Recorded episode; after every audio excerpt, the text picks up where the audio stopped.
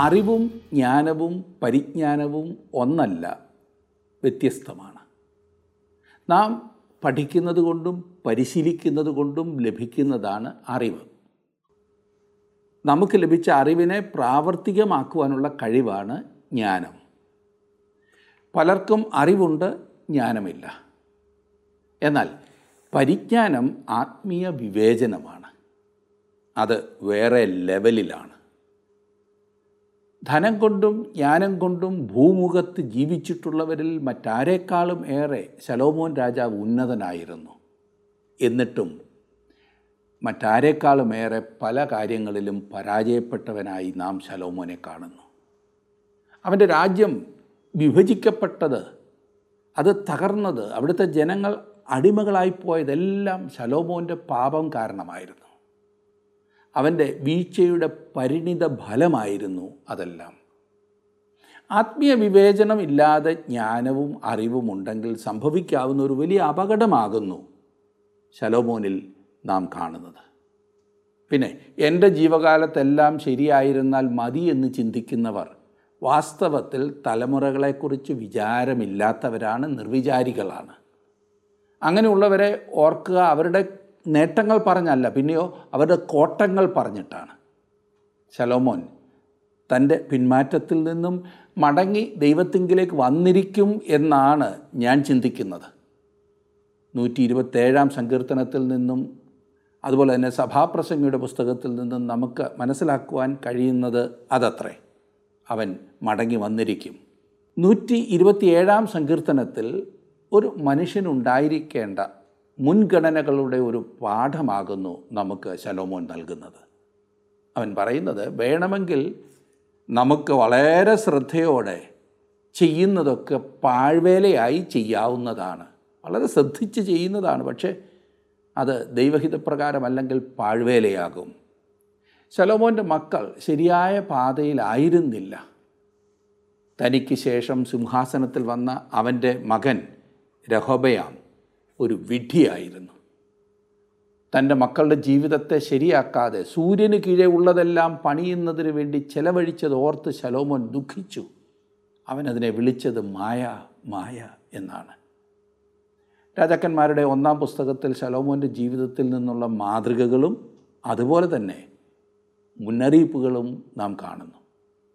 നാം ഒന്ന് രാജാക്കന്മാർ പന്ത്രണ്ടാം അധ്യായം വരെയാണ് പഠിച്ചു കഴിഞ്ഞത്. ഇന്ന് പതിമൂന്ന് പതിനാല് അധ്യായങ്ങൾ നമുക്ക് നോക്കാം. വളരെ ശോചനീയമായ അവസ്ഥാവിശേഷത്തിലേക്കാണ് ഈ രാജ്യം പോയിക്കൊണ്ടിരിക്കുന്നത്.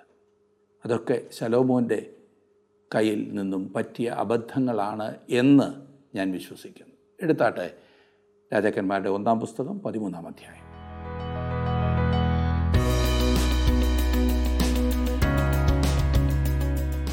പതിമൂന്നാം അധ്യായത്തിൽ യരോബയം ഉണ്ടാക്കിയ തെറ്റായ യാഗപീഠത്തിനെതിരായി ദൈവ ന്യായവിധിയെക്കുറിച്ച് നാം കാണുന്നു. അതുപോലെ തന്നെ ദൈവപുരുഷൻ പ്രവാചകനാൽ വഞ്ചിക്കപ്പെട്ടതായും ഈ അധ്യായത്തിൽ രേഖപ്പെടുത്തിയിരിക്കുന്നു. യരോബയാം പത്ത് ഗോത്രങ്ങൾ പിടിച്ചെടുക്കുകയും ഇസ്രായേൽ എന്ന വടക്കേ രാജ്യം സ്ഥാപിക്കുകയും ചെയ്തതിനെ തുടർന്ന് ദേശം രണ്ടായി വിഭജിക്കപ്പെട്ട് കഴിഞ്ഞിരുന്നു. തന്റെ അപ്പനായ ശലോമോന്റെ നയമോ ജ്ഞാനമോ ഇല്ലായിരുന്ന രഹബയാമാണ് വാസ്തവത്തിൽ ദേശം വിഭജിക്കപ്പെടുന്നതിന് ഉത്തരവാദി എന്ന് പറയേണ്ടിയിരിക്കുന്നു. തുടർന്ന് വടക്കേ രാജ്യം അസീരിയയിൽ പ്രവാസത്തിലേക്ക് തെക്കേ രാജ്യം ബാബിലോൺ പ്രവാസത്തിലേക്കും പോകുന്നതാണ്. ഈ ഭാഗം നാം വായിക്കുമ്പോൾ പല രാജാക്കന്മാരെക്കുറിച്ച് നമുക്കിവിടെ വായിക്കുവാൻ സാധിക്കുന്നുണ്ട്.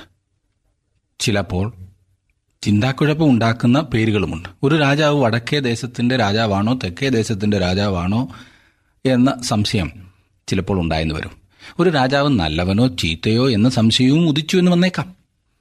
ഇസ്രായേലിലെയും യഹൂദയിലെയും രാജാക്കന്മാരുടെ കാലക്രമമായുള്ള ഒരു ലിസ്റ്റ് ഇവിടെ നമുക്ക് കാണുവാൻ സാധിക്കുന്നുണ്ട്. വടക്കേ ദേശത്തുണ്ടായിരുന്ന എല്ലാ രാജാക്കന്മാരും വഷളന്മാരായിരുന്നു എന്ന് നമുക്ക് കാണുവാൻ കഴിയും.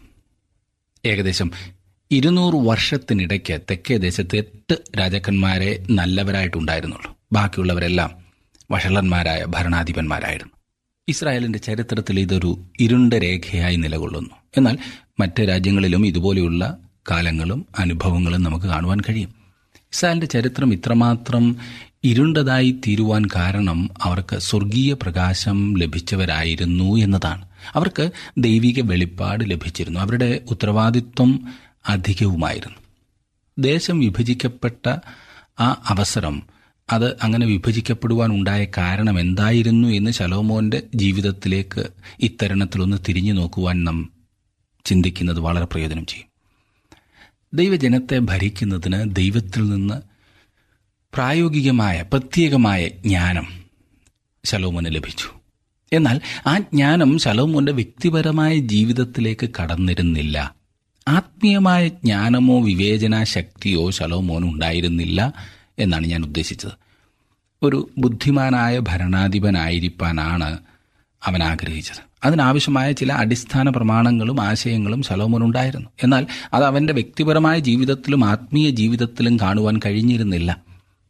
ശലോമോന്റെ ഭരണത്തിന്റെ ആരംഭത്തിൽ തന്നെ അവൻ തെറ്റായ ആരാധന വിട്ടുമാറിയിരുന്നില്ല എന്ന് നാം കാണുന്നു.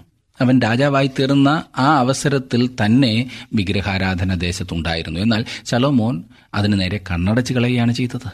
അതിനെതിരായി വ്യക്തവും ക്രിയാത്മകവുമായ യാതൊരു നടപടിയും അവൻ സ്വീകരിച്ചില്ല. തുടർന്ന് സമ്പൽ സമൃദ്ധിയുടെ പ്രതീകമായ കാര്യങ്ങളിൽ ശലോമോൻ ഇടപെടുവാൻ തുടങ്ങി. നാം വായിച്ചല്ലോ കുരങ്ങുകളെയും മയിലിനെയും ഒക്കെ ശേഖരിക്കുവാൻ അവൻ കപ്പലുകൾ അയച്ചു.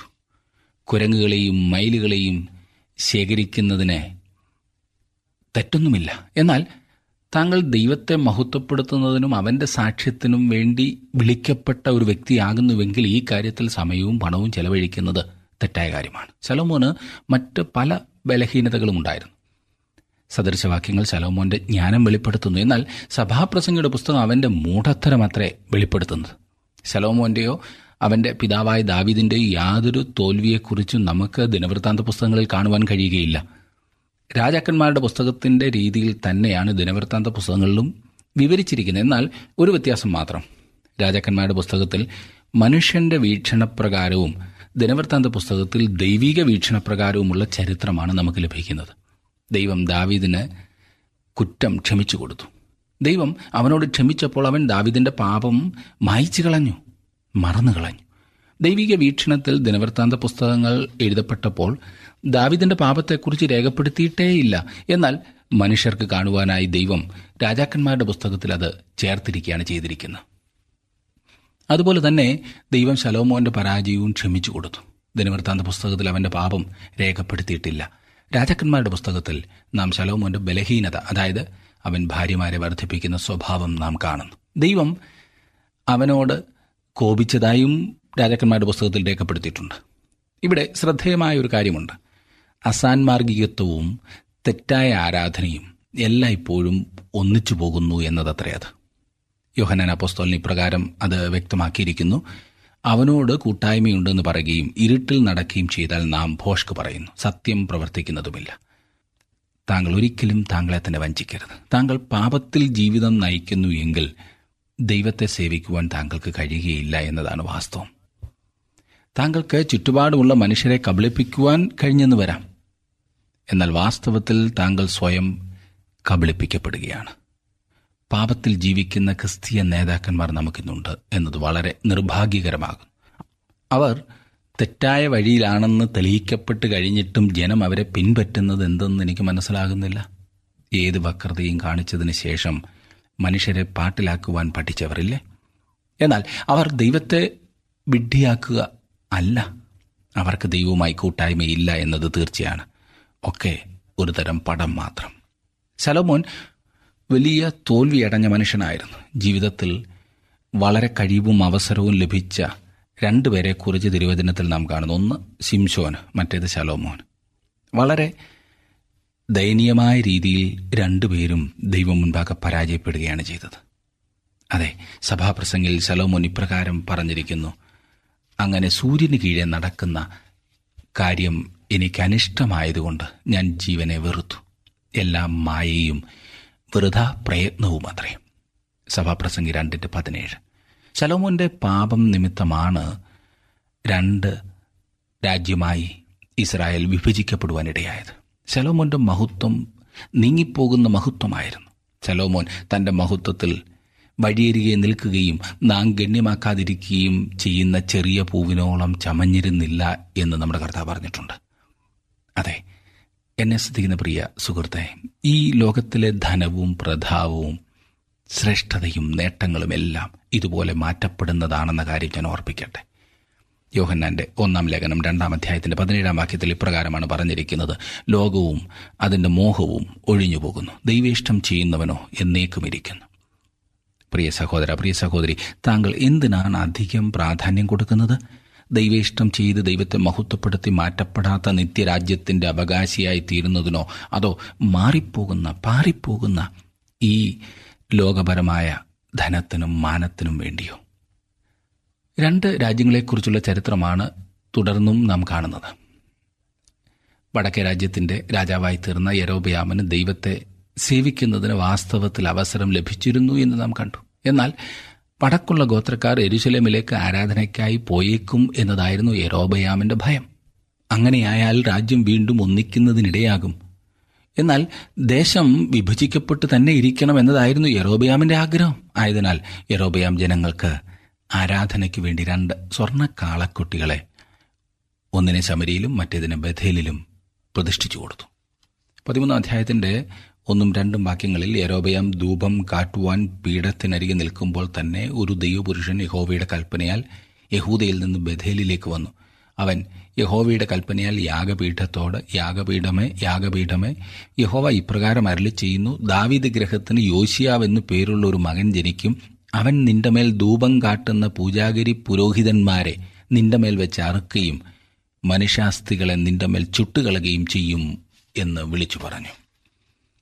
യോശിയാവ് എപ്പോഴാണ് ഭരിച്ചത് എന്ന കാര്യം ഇവിടെ ശ്രദ്ധേയമത്ര. ഏകദേശം മുന്നൂറ് വർഷങ്ങൾക്ക് ശേഷമാണ് യോശിയാവ് രാജാവായത്. എന്നാൽ ഇപ്പോൾ തന്നെ ദൈവത്തിന്റെ പ്രവാചകൻ അവനെക്കുറിച്ച് സൂചിപ്പിച്ചിരിക്കുന്നു. യോശിയാവ് ഒരു നല്ല രാജാവായിരുന്നു.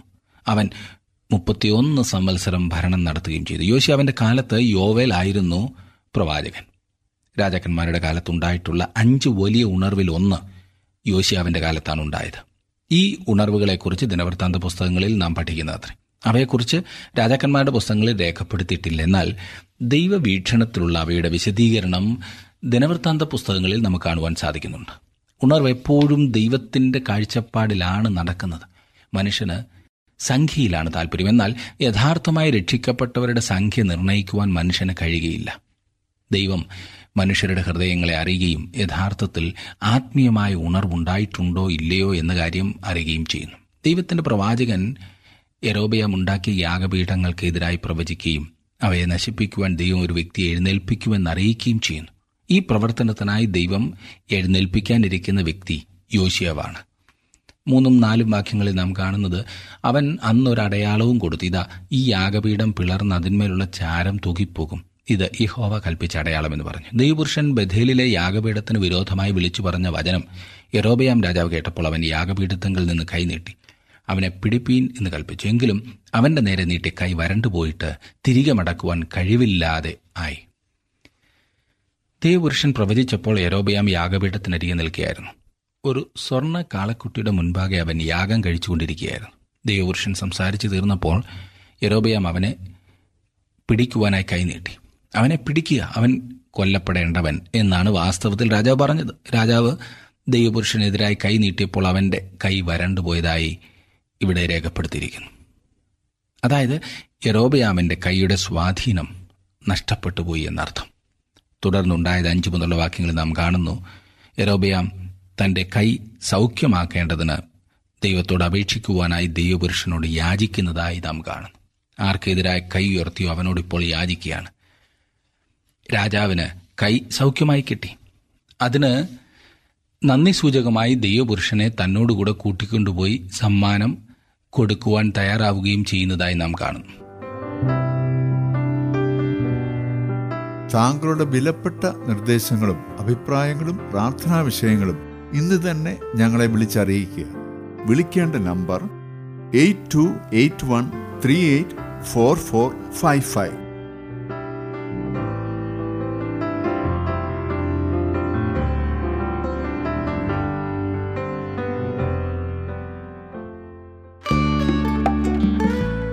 ഇന്നത്തെ പ്രോഗ്രാം താങ്കൾക്ക് ഇഷ്ടപ്പെട്ടുവോ? എങ്കിൽ ഉടൻ തന്നെ ഞങ്ങൾക്കൊരു മിസ് കോൾ തരിക. അടുത്ത വിജയി ഒരുപക്ഷെ താങ്കളായിരിക്കാം.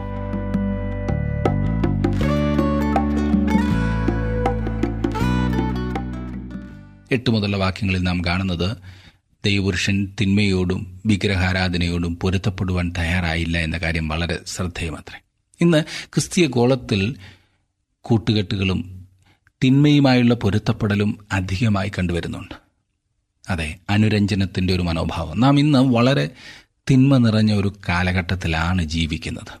എറോബയാമും അങ്ങനെ തിന്മയുടെ കാലയളവിലാണ് ജീവിച്ചിരുന്നത്. എന്നാൽ ഈ ദൈവപുരുഷൻ രാജാവിനോടുകൂടെ പാർക്കുന്നതിനോ ആഹാരം കഴിക്കുന്നതിനോ തയ്യാറായില്ല എന്ന് നാം കാണുന്നു. രാജാവുമായി കൂട്ടുകെട്ടുണ്ടാക്കുന്നതിന് ദൈവപുരുഷൻ തയ്യാറായില്ല. എത്ര വലിയ സ്ഥാനം തന്നാലും വേണ്ട എന്ന മനോഭാവം. എന്നാൽ ദൈവത്തോട് അനുസരണക്കേട് കാണിക്കുവാൻ മറ്റൊരു പ്രവാചകൻ അവനെ വഞ്ചിക്കുകയും അതിന്റെ തിക്തഫലങ്ങൾ അവൻ അനുഭവിക്കുകയും ചെയ്തതായിട്ടാണ് തുടർന്നുള്ള വാക്യങ്ങളിൽ നാം കാണുന്നത്. അതെ അന്യ ദൈവങ്ങളെ ആരാധിക്കുന്ന ഒരു രാജാവുമായി കൂട്ടുകെട്ടുണ്ടാക്കുന്നതിന് ഈ ദൈവപുരുഷൻ സമ്മതിച്ചില്ലെങ്കിലും ദൈവത്തിങ്കിൽ നിന്ന് വ്യക്തമായ ആലോചന പ്രാപിച്ചിരിക്കുന്നു എന്ന് അവകാശപ്പെടുന്ന ഒരു പ്രവാചകനാൽ അവൻ വഞ്ചിക്കപ്പെട്ടു.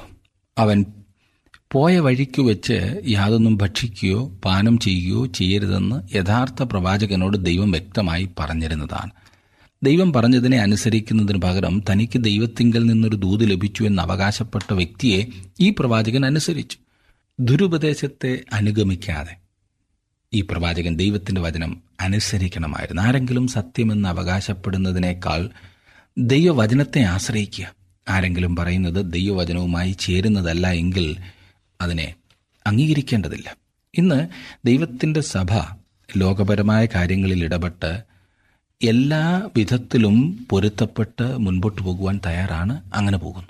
അത് സർവശക്തനായ ദൈവത്തിന്റെ മൂക്കിൽ ദുർഗന്ധമുളവാക്കുന്ന കാര്യം അത്രയെന്ന് ഞാൻ പറയട്ടെ. എറോബിയാമിന്റെ കാലത്തെ പോലെയുള്ള കാലത്താണ് നാം ജീവിക്കുന്നത്. ദൈവജനം വളരെ സൂക്ഷ്മതയോടെ അന്നത്തെ പോലെ ഇന്നും ജീവിക്കേണ്ടത് ആവശ്യമത്രേ. ദൈവ പുരുഷനുമായി ഉണ്ടായ ആ അനുഭവം യരോബയാമിനെ പരിവർത്തനത്തിലേക്ക് നടത്തി എന്ന് ഒരുപക്ഷെ നിങ്ങൾ ചിന്തിച്ചേക്കാം. അവന്റെ കൈ വരണ്ടുപോയി എന്നാൽ ദൈവം അവന്റെ കൈ സൗഖ്യമാക്കി കൊടുത്തു. അവനിൽ മാറ്റമുണ്ടായി എന്നാണോ നിങ്ങൾ ചിന്തിക്കുന്നത്? മണ്ടത്തരം.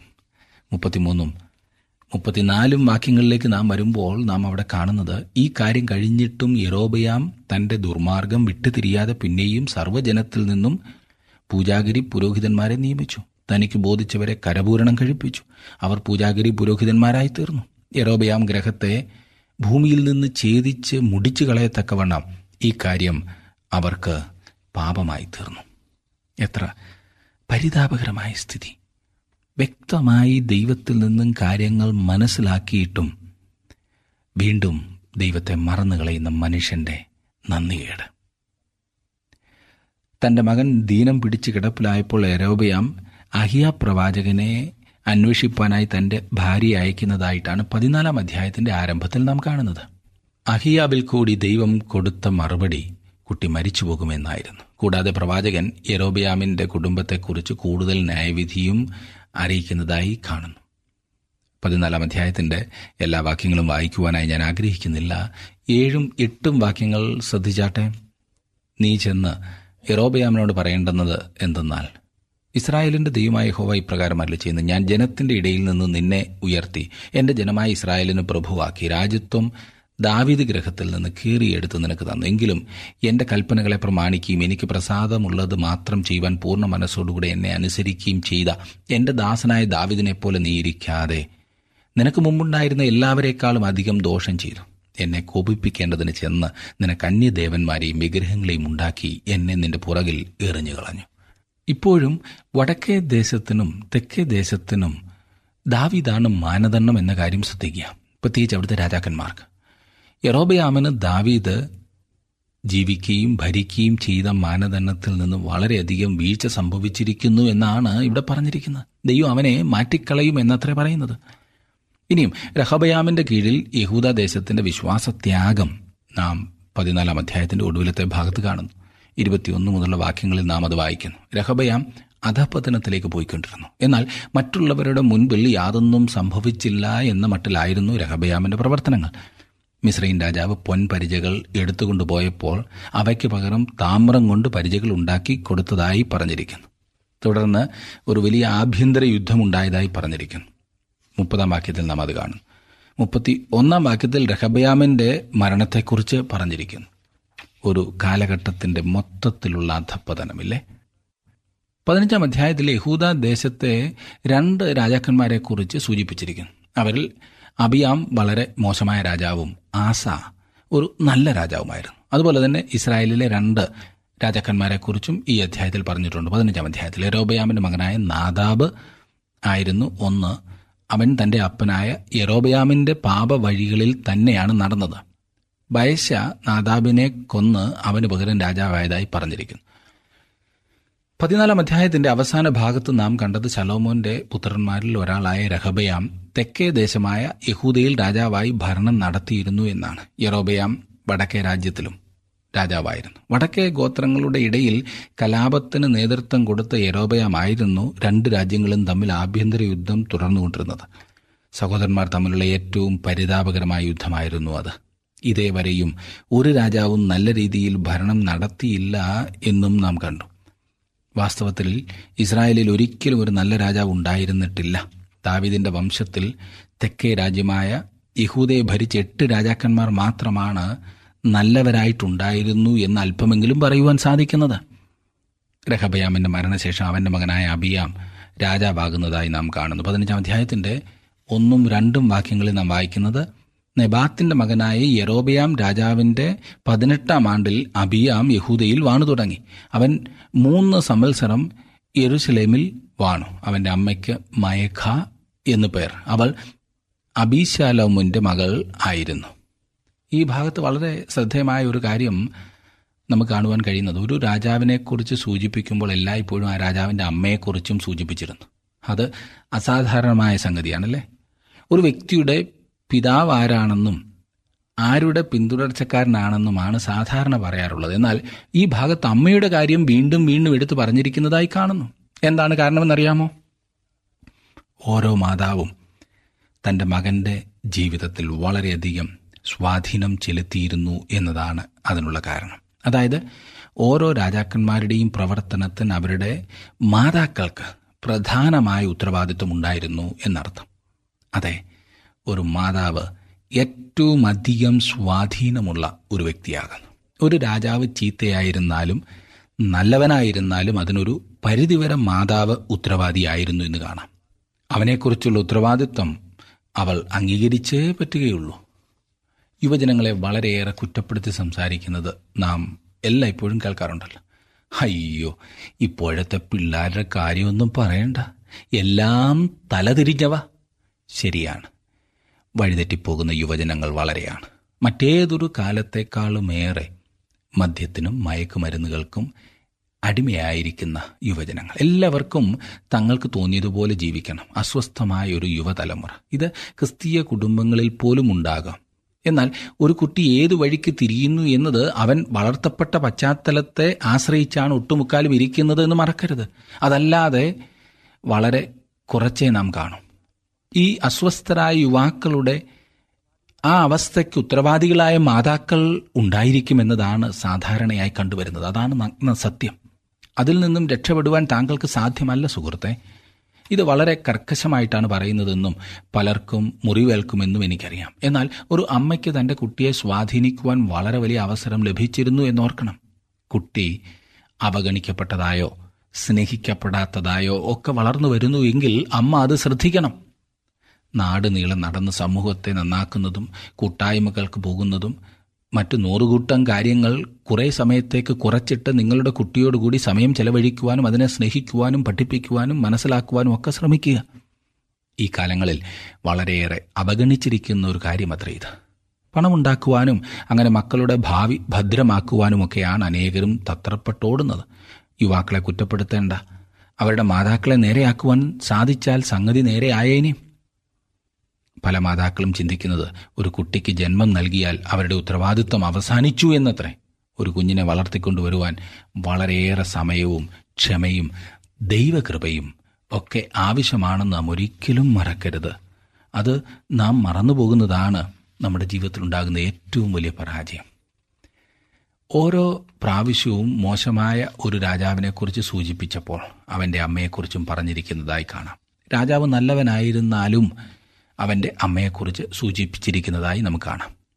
അതിന്റെ മഹത്വവും അമ്മയ്ക്ക് തന്നെയാണ്. ഈ ഭാഗം പഠിക്കുമ്പോൾ മാതാപിതാക്കൾ ചിന്തിക്കേണ്ടത് ഇതിൽ ചില വഷളന്മാരെ പോലെ ഉള്ള മക്കളെ നിങ്ങൾക്ക് വേണമോ? അതോ നല്ലവരായ നല്ല രാജാക്കന്മാരെ പോലെയുള്ളവരെയാണോ നിങ്ങൾക്ക് വേണ്ടത്? ഈ പറഞ്ഞവരിൽ ചിലരെ പോലൊരു മകനെ ലഭിച്ചാൽ പിന്നെ നാം ആകെ തകരുമില്ലേ? അത് എത്ര വാസ്തവമാണ്.